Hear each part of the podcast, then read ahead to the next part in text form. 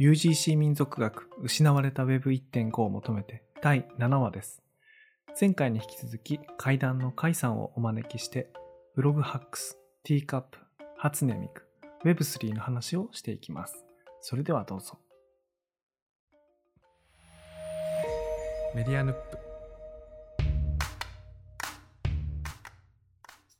それに僕のちょっと自分語りになっちゃう部分もあるんですけどその AP うん。API っていうキーワードっていうとうん。僕がその本当に価値観に揺さぶられてうん。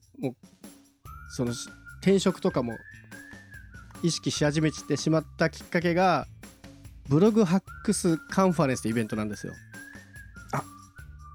これ当時、時あのうん。いろんなエンジニアたちがブログをハックしてもっと便利に使おうみたいなことをやってる中でブログハックスっていう本を京都で書かれた、まあ、先ほども名前出てきた、えー伊藤直哉さんと今ね、ん。ポッドキャスト界ではもう大人気の宮川達彦さんの2人が共著したブログハックスって本のイベントなんですけどうん。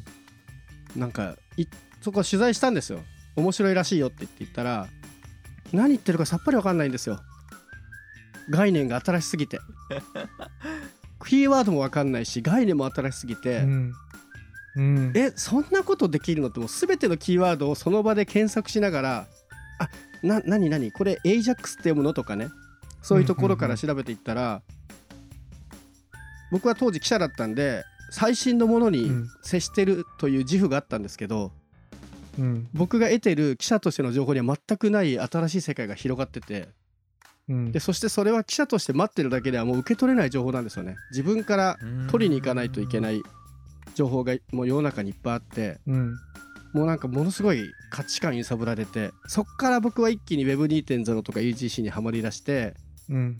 で結局僕が年表ブログ年表っていうのを作ったのも大体僕の記事なんですよリンク先は 僕がインプレスで書いている記事で 当時今振り返ると Web2.0 を最前線で追っかけたことに関して言ったら多分国内トップクラスに追ってたなという思うのでいや、それは自他ともに認める感じなんじゃないですか。うんもう、検索していったらもう必ず下に甲斐勇気って書いてますからね。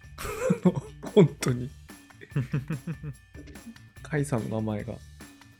うん、でそうすると僕はもうその界隈でいろいろ情報を得るようになったのである程度新しい情報を持てるようになったタイミングででもし普通に記者として活動していると全然情報が手に入らなくなってくるのでうん。これは中にいても新しい情報もらえない時代かもしれないうんと思い始めたんですよ。うんうんで特に当時はブロガーとかが力を伸ばしてきた時代なのでもうニュースリリースとかも記者だけじゃなくてブロガーにも配ろうとかうんうんで有名ブロガーがもう発表会でむしろ登壇するみたいなことも時折起きていて。うんうん。そうなってくるともうメディア僕はすごいメディアにいる理由っていうのは新しい情報が誰よりも先にもらえてうんうん。それに直接触れられるインタビューできる機会があるっていうのが魅力だったんですけどうんうん。新しい情報はもう自分から取らなきゃいけない時代ででいろんな企業とかサービスの情報も個人にも降ってくる時代になってくるとうん。これはもう別の世界行った方が自分で個人でもいいんじゃないかと思い始めたのとうん。個人の人たちがこれだけ面白いものを作ってると僕も作る側に行きたいなっていういやですよね。願望が生まれ、うん、だからもう Web2.0 とかこの世界観は僕の人生を結構変えたと言っても過言ではないんですよね。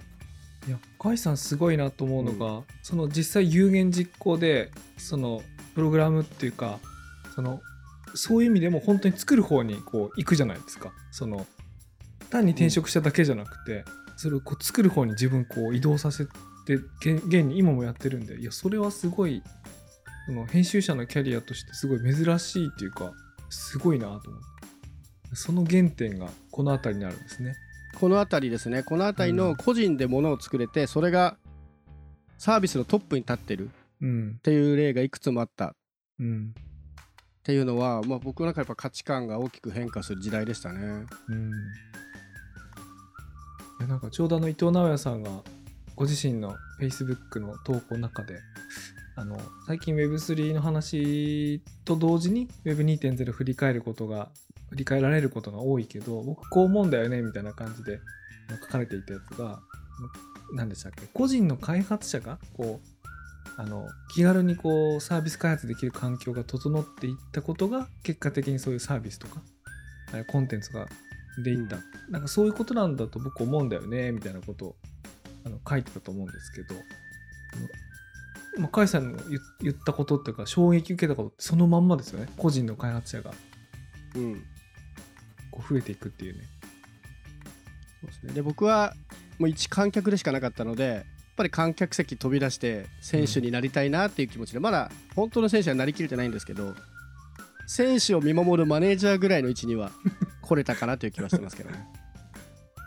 いやでも甲斐さん自分でもなんかやってましたよね。だからまああれはマネージャーっていうのかまあやっぱ憧れはそのやっぱエンジニアみたいに自分でキーボード叩いてプログラミングして何か作るってことはできていないのでそこの憧れは未だにありますね、うん。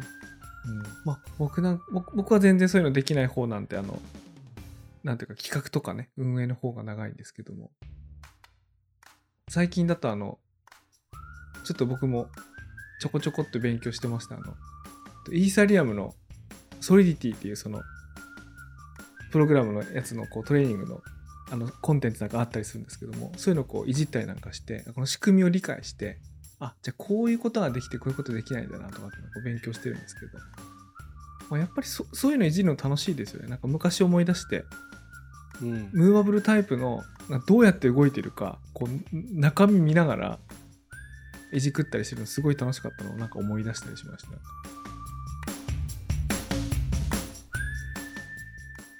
今もう SNS が普及しすぎてユーザーが情報出せるのが当たり前になって簡単になっちゃったからうん。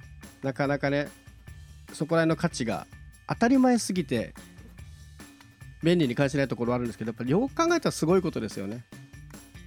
今でも別にうん。その UGC の力が落ちたわけじゃなくて、うん。まあ、ちょっと古いですけど例えば保育園落ちた日本史ねみたいな一言がうん。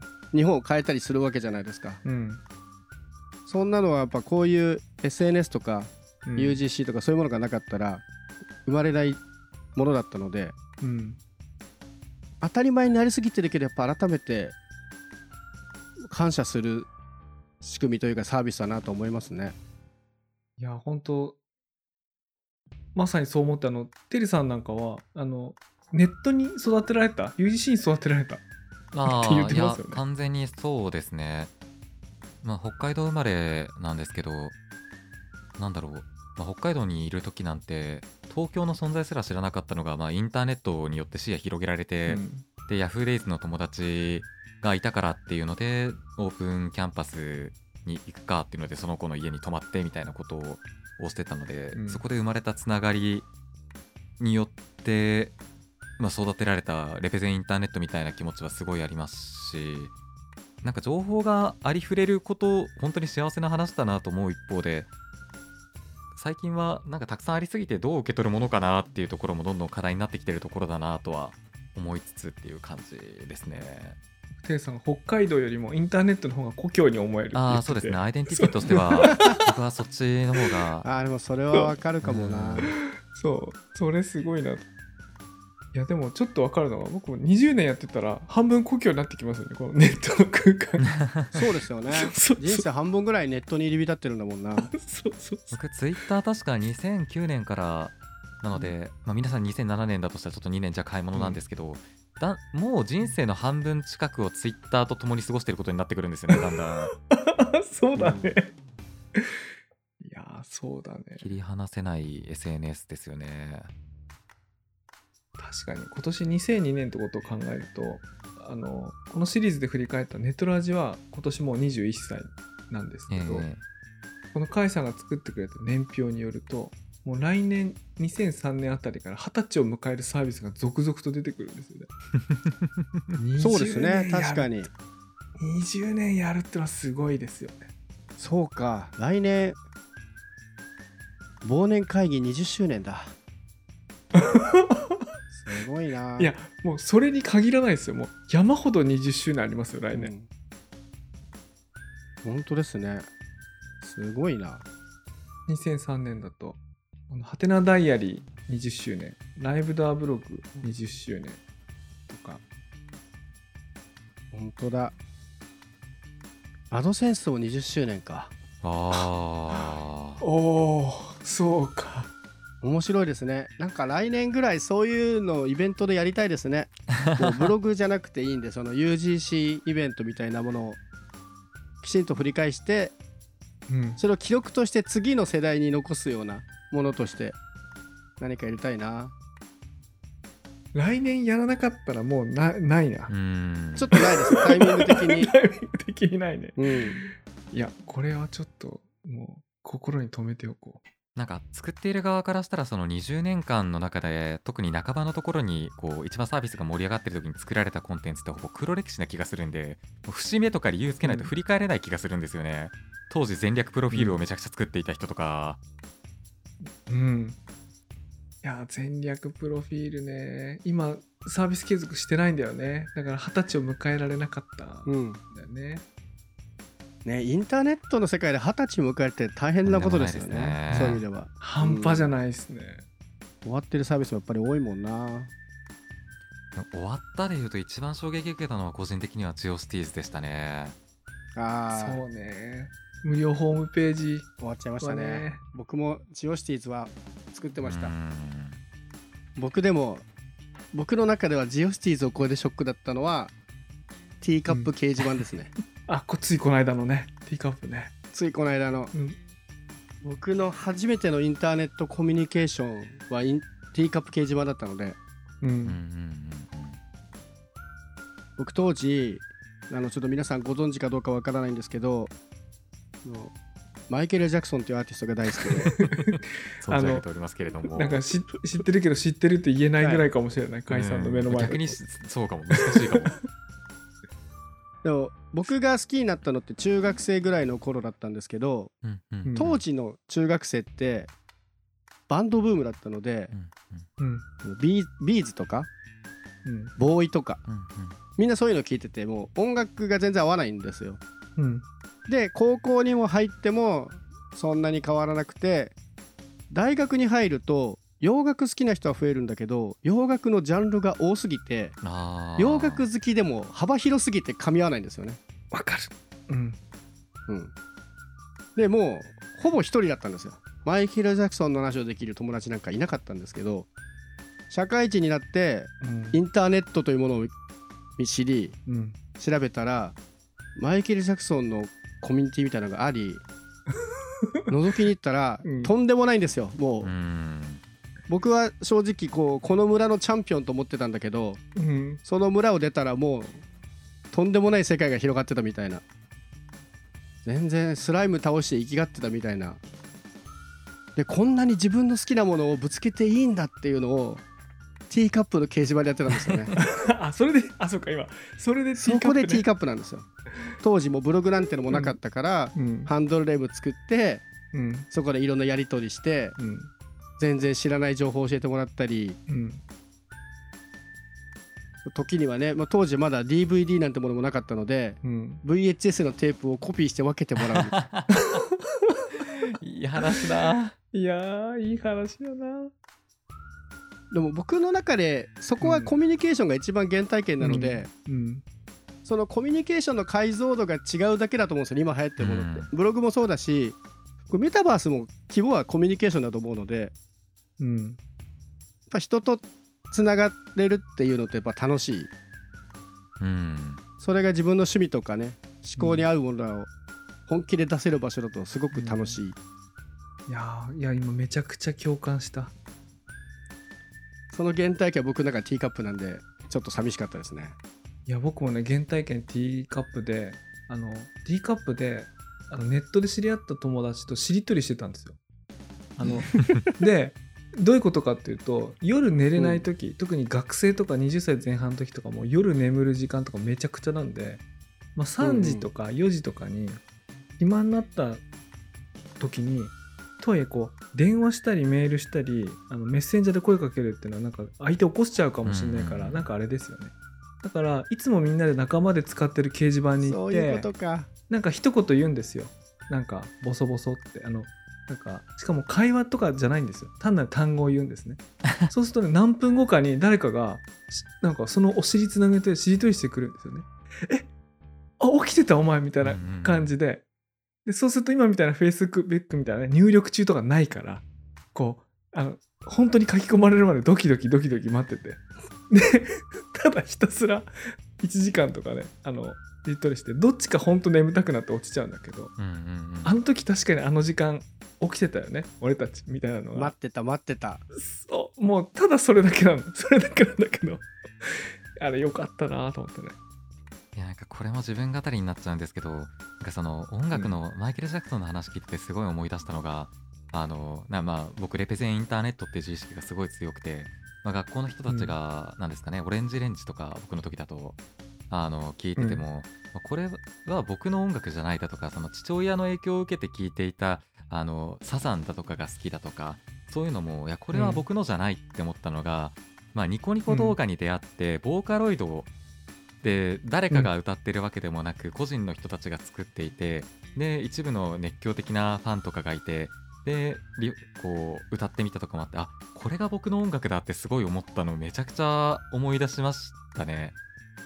ボーカロイドなるほどね。が僕がもう自分のものだって言えるなっていうアイデンティティになる音楽としてか。な、器っていうかねなんか中身からって言わないけどその、うん。うんあのボーカロイドにこうみんながこういろんなものをこう重ねられたね。だから自分のものだと思えたっていうのは、その時代と重なったあの何年間かありますよね。ボーカロイド今ももちろん当然あれだけどあの最初の何年間ってなんか特別ないやそうなんですよ。何年間かでしたよだからその時のボーカロイド好きと今のボーカロイド好きは多分何かあるこう確執がある気が個人的にはしていてわかんないです。僕が個人的に確執を抱えているだけかもしれないです、いや当時のね初音ミクにこう歌作って歌詞書いてる人ってこのこの声しかないこの人はこの初音ミクって何なんだろうって思いながらみんながなんかそう作っててで聞きながら、あこうなんじゃないかって自分なりの中にこう作っていく。あのねあのね。いやそうなんです。それは地元の人たちがとか「M ステ」で聞いたとかじゃなくて、僕たちが見つけてきて僕たちで愛してる僕たちの曲なんだっていう意識がすごいあったんですよね。いやなんかいやレペゼンインターネットだねテレさん。あの冒頭で佐々木さんがあのブログにはリアルパブリッシングシステムとかツールみたいなうん。話してたと思うんですけど、ボーカロイドは音楽においてそうだと思うんですよね。うんうんうん。うん。なるほそどね。のギターはできる音楽は作れる。でもボーカルはいないっていう時にボーカルを代わりにやってくれる人がいて、うん。でボーカルがつくことでちゃんと歌として発表できるようになってでねあそこから出てきたもうスーパーアーティストがいっぱいいるわけじゃないですか。米津玄師しかり、うん。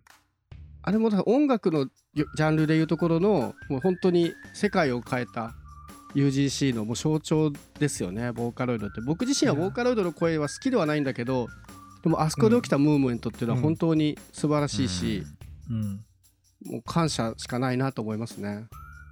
いや本当にそうですね。しかもなんやかんやきみんな好きになっちゃうんだよな。この友達がこう初音ミクの曲作っててそのそれを何年か前にニコ動から YouTube に上げ直したんですよね。うんうんあなんかうんうん。あのこっちにも上げようかなって言って。でもまあ10年も経ってるしまあ誰も聞いてくんないかなみたいな感じでこう上げたようなのかな。なんですけど僕もこの間それ聞きに行って見に行ったらちゃんとコメント欄が伸びててああの時の曲にまた出会えたっていうなんかね コメントが何個かついてて。いややっぱあの特別な時過ごした人たちが時を経てまた今日のその曲を探しに来て、うん。コメントしてるっていうのを目撃していやこれ民族学だなと思って。な なんとなくこう締め的に言うとね、ん。あこれいいもの見たわと思って、僕そのちょっと文脈が音楽の話になっちゃうと思うんですけど、うんボーカロイドによって曲作れるようになって、うん。その後まあ何でもできちゃうんで人間が歌えないような曲がちょっと流行るじゃないですか、したね、まともには。うん。こんな歌えるかよってそういう歌だったはずなのに、うん。今度は人間が成長してきてうん。ボーカロイドの歌をう歌いこなせる人たちが現れ始めてきて、うん。音楽の世界そのものも広げてしまったっていううんねところは本当にとんでもないと思いますよね。あの紅白のねあのマフマフさんとかもとんでもなかったし、うん。夜遊びもそうだ夜し、うん。あれもやっぱ UGC だからこそ生まれたムーブメントだなっていう。そしてそれがもう音楽っていううん。ずっと人間の人間社会の中で重要だったエンタメコンテンツをガラリと変えてしまったっていう意味でも、うん。ちょっととんでもないものだったなと思いますね。じゃあもしかして今このポッドキャストとか YouTube を1.5倍速で聞き慣れた人たちが1.5倍速で喋る世界がなんかもしかして来たりしてる？いやそれはね来る気がしますね。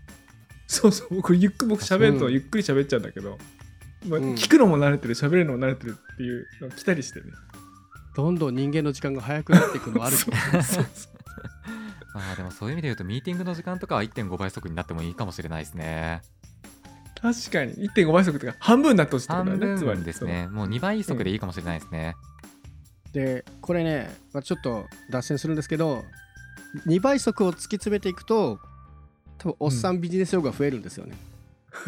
あそう つまはい、りこう、はい、それフィックスってなる。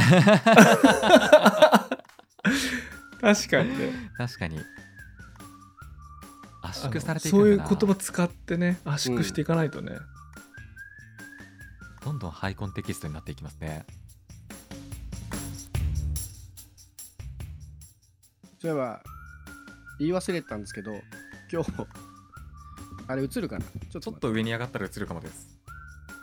ここのすごい懐かしいちょっと。そういうのあるんだ。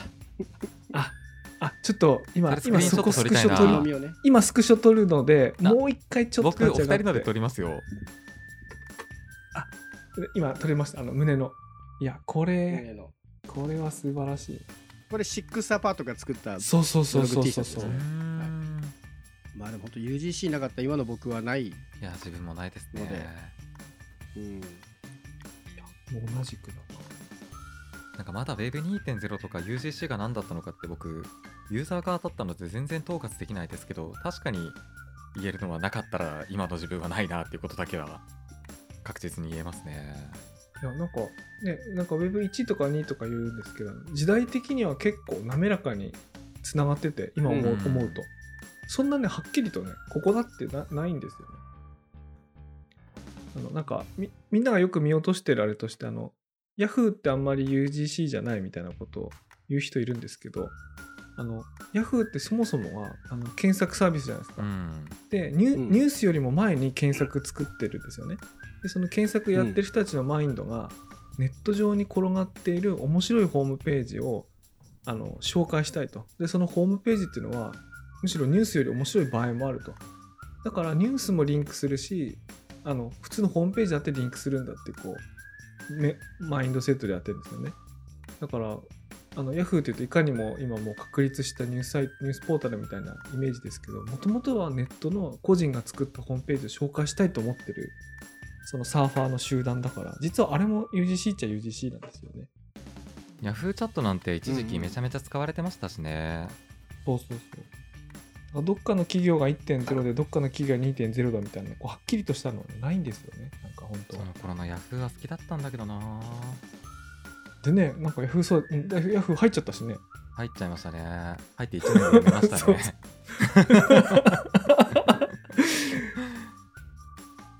うーんでもなんかすごい思いました。もう Web2.0 で Web3 がもう来るわけでもうあの頃を追い求めるんじゃなくてもう Web3 を作りに行かなきゃいけないんだなっていう。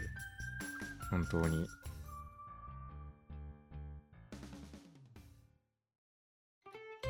メディアヌップではニュースレターの配信と Discord のサーバーの運営も行っています。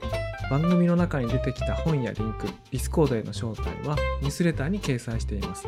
ぜひチェックしてみてください。メディアヌップでは番組へのメッセージも募集していますお便りはニュースレターの中のリンクからお送りください番組のフォロー番組へのレビューもお願いいたします、えー番組公式ツイッターのフォローもお願いしますアットマークヌップメディアアットマーク NUPMEDIA ですハッシュタグメディアヌップをつけてのご感想もお待ちしておりますここまでのお相手は佐々木ると、テレと回でした。それでは次回お楽しみに。